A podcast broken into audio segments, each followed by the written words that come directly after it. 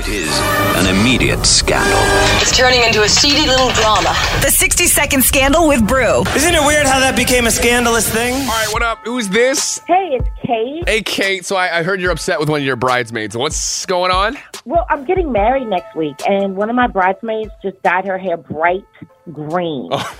And you, listen, I'm all about expressing yourself. You know, do you? I love it. Green, okay. But it's my wedding, Yeah. and all the dresses are pink. So, what should I do? She's got the whole watermelon sugar thing going for her. My goodness. Only one thing to do. Dye your hair green as well. All all, all the bridesmaids. No.